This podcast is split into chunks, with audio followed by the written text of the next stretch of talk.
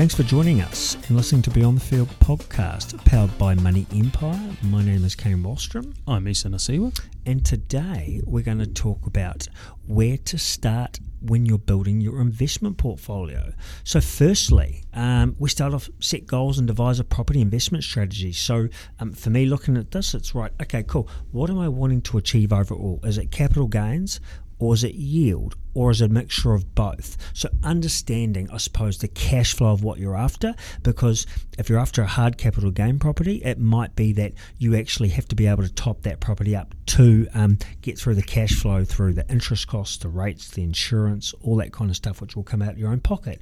Or if it's a yield property, it might be that um, you're not after the cash flow, or haven't, sorry, you are after the cash flow, you're not having to top it up. So you're actually letting the property take care of itself. So setting goals and devising, suppose, the strategy for that is key. Wouldn't that be right, Isa? Absolutely. Just do not go in blind. Don't try and wing it because you'll have to unravel all that hard work in a few years' time. Best to sit down, sort out your goals, and get a clear strategy to begin with. Absolutely. Second one, research the property market. What would be some of the things you'd bring up uh, to research? Oh, definitely things around, say, historical price um, of pu- of houses in certain areas, what's going on. Uh, population growth is a really, really big one. Um, understanding what the region looks like, where the area is, what type of infrastructure maybe um, the government have given to that certain region. All these things um, should come into account. Absolutely. So you're looking at things like um, obviously job, employment, um, uh, transport,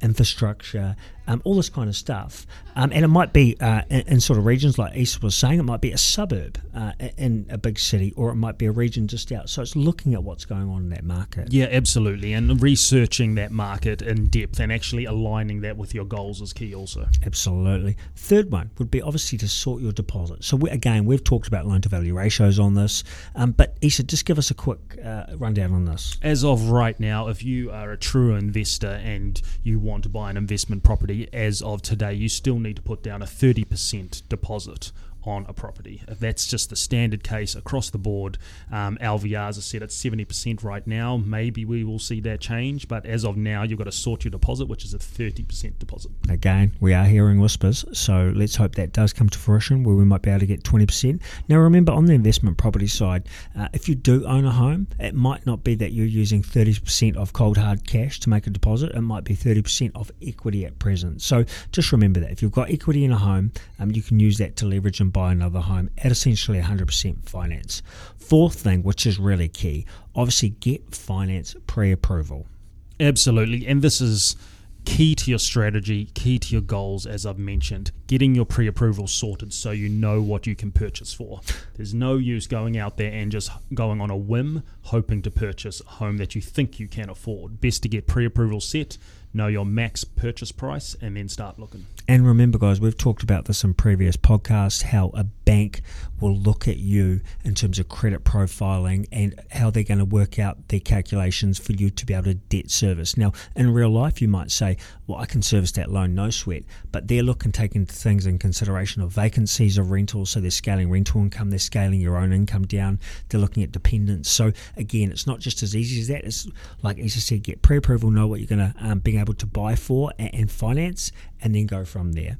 Fifth one would be obviously to assemble a team of uh, property experts. And this is up there with uh, aligning your goals. Always being surrounding yourself with a really good experts and experts that you trust, whether that's a mortgage advisor, financial advisor, accountant, um, solicitor, building inspector, property manager is key. All um, having a great team around you will make the process so much smoother and so much easier and so much less stress. Absolutely.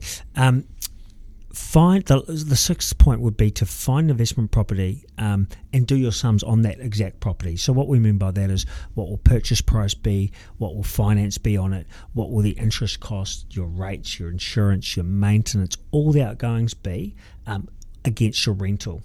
Absolutely, absolutely. Understanding what rental income you're going to get, um, vacancies of what that might look like, but understanding your whole breakdown of costs and crunching those numbers and making them accurate to see what they actually look like. And you're going to hear terms around um, negative, neutral, and positive gearing on properties. That just means is your property making a loss or is it making you money?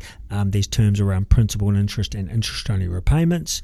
Um, there is a lot of people uh, with investment properties will um, look to have the investment property on interest only, especially if they hold or have debt on their own home um, for tax purposes. But uh, again, do your sums on that exact property. The other thing that I would chuck in there would be to um, if you are look, uh, looking to place an offer or looking at an investment property like make sure you can get insurance on that property as well or that home because um, you know in certain regions across New Zealand uh, earthquake affected areas or for whatever it may be um, insurance may not be able to be obtained. So also make some um, I suppose some phone calls or, or touch base with insurance companies to make sure that that address you can get insurance for.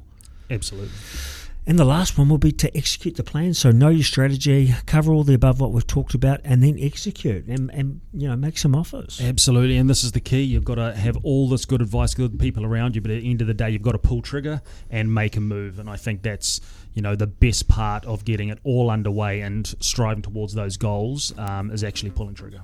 Absolutely. Listeners, again, thank you very much for listening to Beyond the Field podcast, powered by Money Empire. My name's Kane Wallstrom. I'm Isa Nasiwa. Any questions, jump on our social platforms or our website.